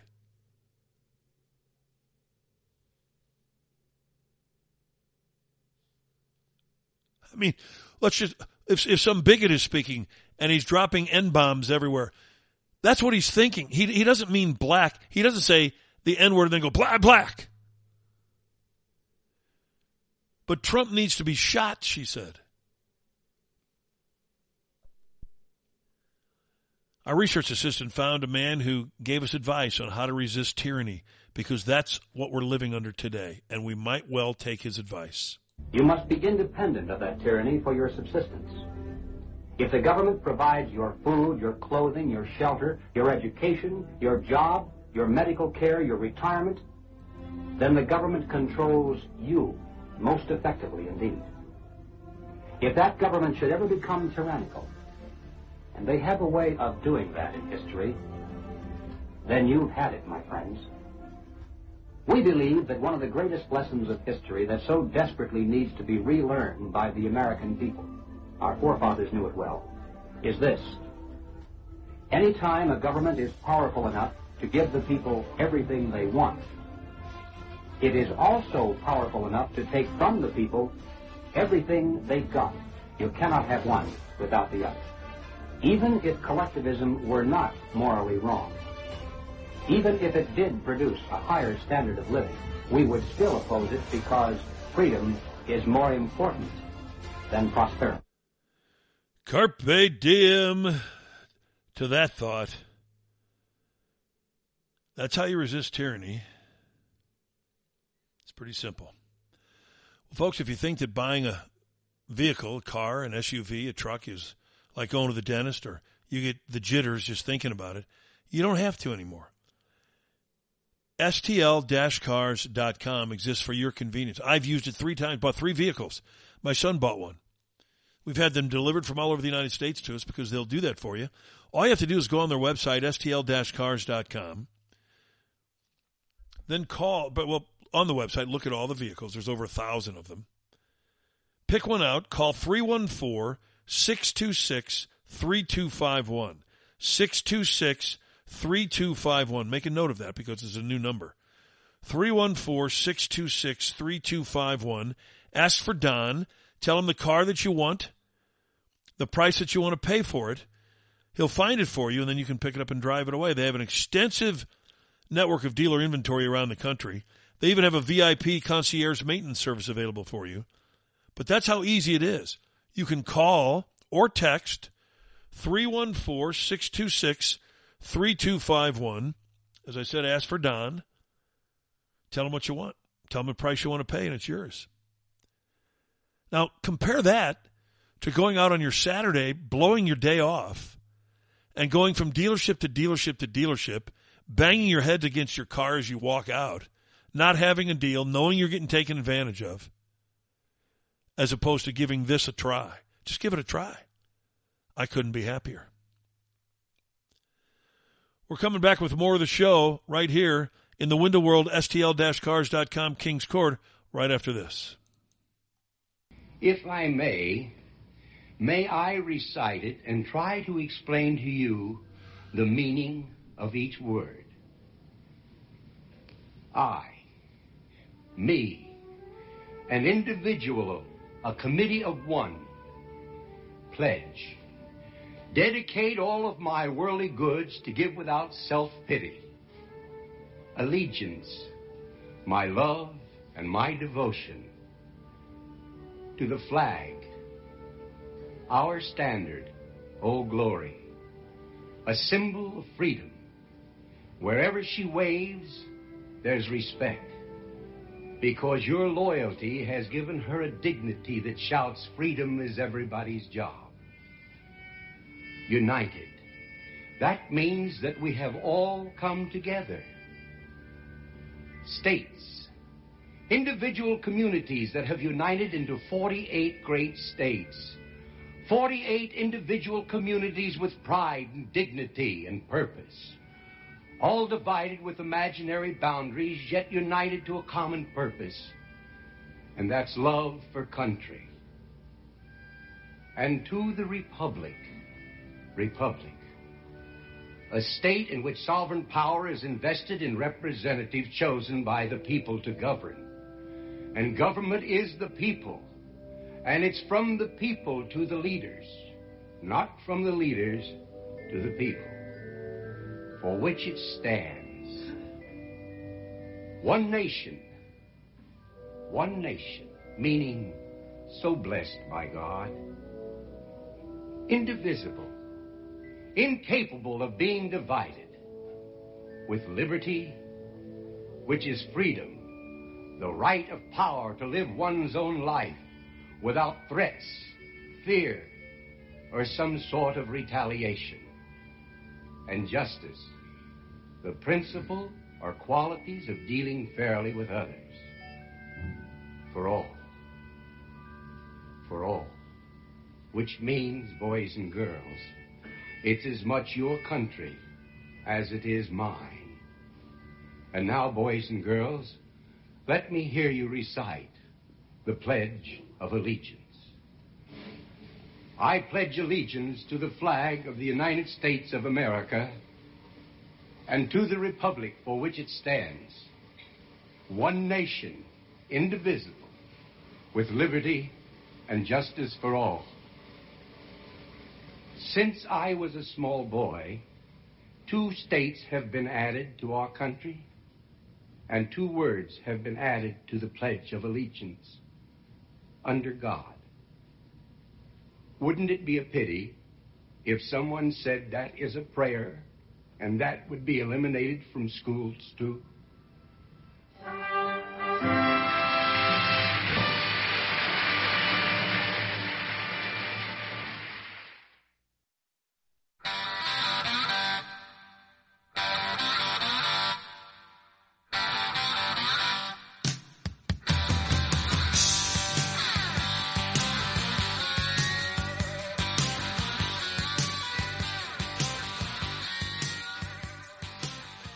We welcome you back in. Kevin Slayton with you on this Tuesday morning right here in the Window World, S T L dash cars dot com, Kings Court, Taco Bell Day.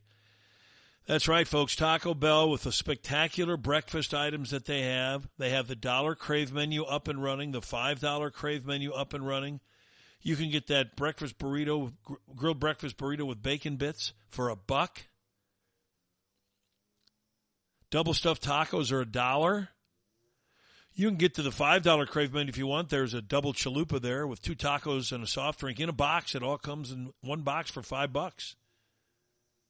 The Mexican pizza is back. Soft shell tacos. There's the two different A M uh, breakfast sandwiches that are there. There's two different ones. All of well, both of those are under three dollars. The Grande Scrambler is under three dollars. All of these great menu items on Taco Bell's menu for breakfast, lunch, dinner, late night. There's so much to choose from. You'd be a fool not to, right? And when I was in Springfield, Illinois over the weekend playing in a golf tournament, I did a, a quick stop at the Taco Bell location there because it's locally owned and operated by the good folks here in our Saint Louis area. That's right. I beat Porky Pig to the Springfield, Illinois Taco Bell this past weekend. But that's not the only place where they're locally owned and operated, and I support the ones that are. There's one in the Chesterfield Valley, Cape Girardeau, Jackson, Missouri. They're in Union, Saint Clair, Washington. In Illinois, they're in Jerseyville, Columbia, Waterloo. I mentioned Springfield, of course. But you'll find these locally owned and, ta- and operated Taco Bells right there at your disposal, your fingertips, just about anywhere you go in our two-state area, in this regional area.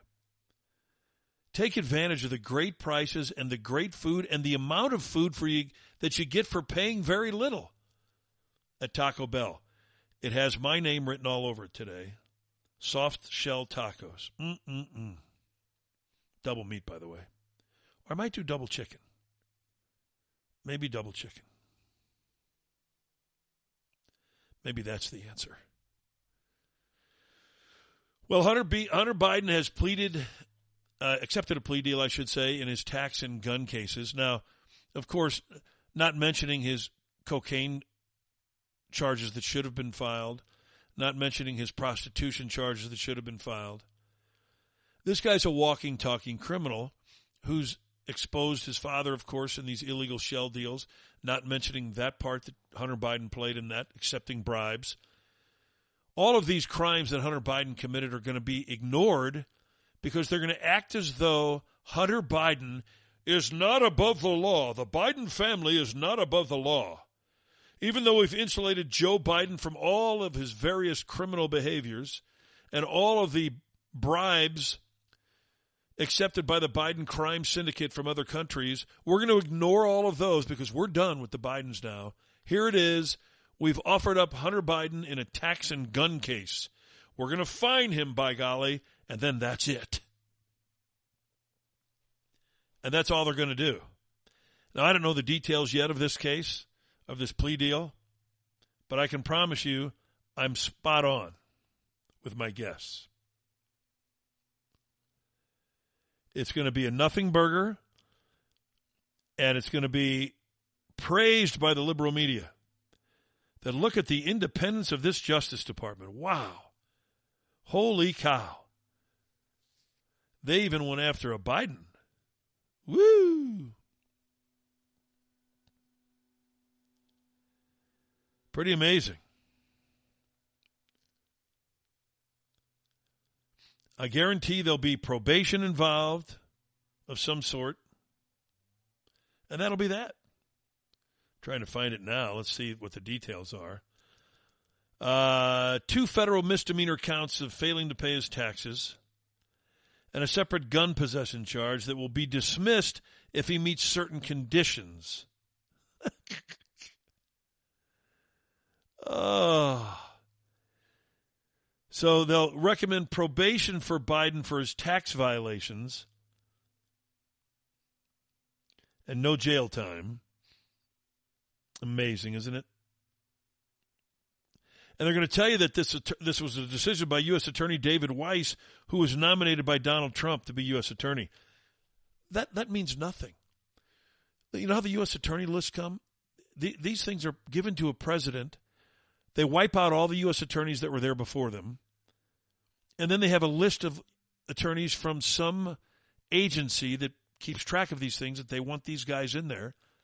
And a president never rejects any of them. So we don't know Donald or David Weiss from a hole in the wall. But according to the media reports on N B C News, this was a sweeping five-year investigation by federal prosecutors, F B I agents, and I R S officials into Hunter Biden's conduct. Ooh. The Biden administration kept Weiss in place in order to avoid having a U S attorney appointed by the president oversee his son's criminal case. That's supposed to mean that Joe Biden is just, he's above the fray. Wow. That's it. You're not going to get anything else against the Bidens. His attorney, Hunter Biden's attorney, says, Hunter will take responsibility. Don't you like that? Take responsibility for two instances of misdemeanor failure to file tax payments. And a firearm charge will be subject to a pretrial diversion agreement and will not be the subject of the plea. Hunter believes it's important to take responsibility for these mistakes he made during a period of turmoil and addiction in his life. I mean, these people are just so full of crap.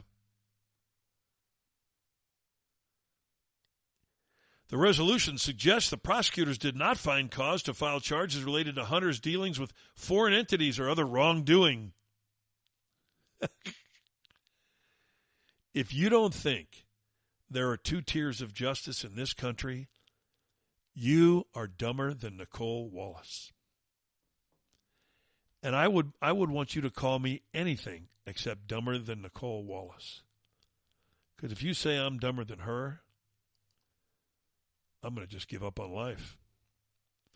But if you don't believe that the favoritism that was shown here is beyond disgust, then you are dumber than Nicole Wallace. That's the new standard.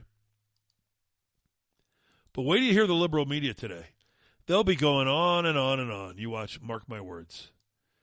Let everyone know that this administration grants no political favors to family members. Hunter's taking responsibility. What does that mean, by the way? Is he doing some community service? Is he, what is he doing exactly to take responsibility? Issuing some stupid statement. Oh, I goofed up. I'm sorry. It's all a disgrace, folks. And you're part of it if you don't recognize it for what it is. So shame on you if you think this demonstrates how unbiased the Justice Department is under Biden. Shame on you for being so, so stupid. Because you really are.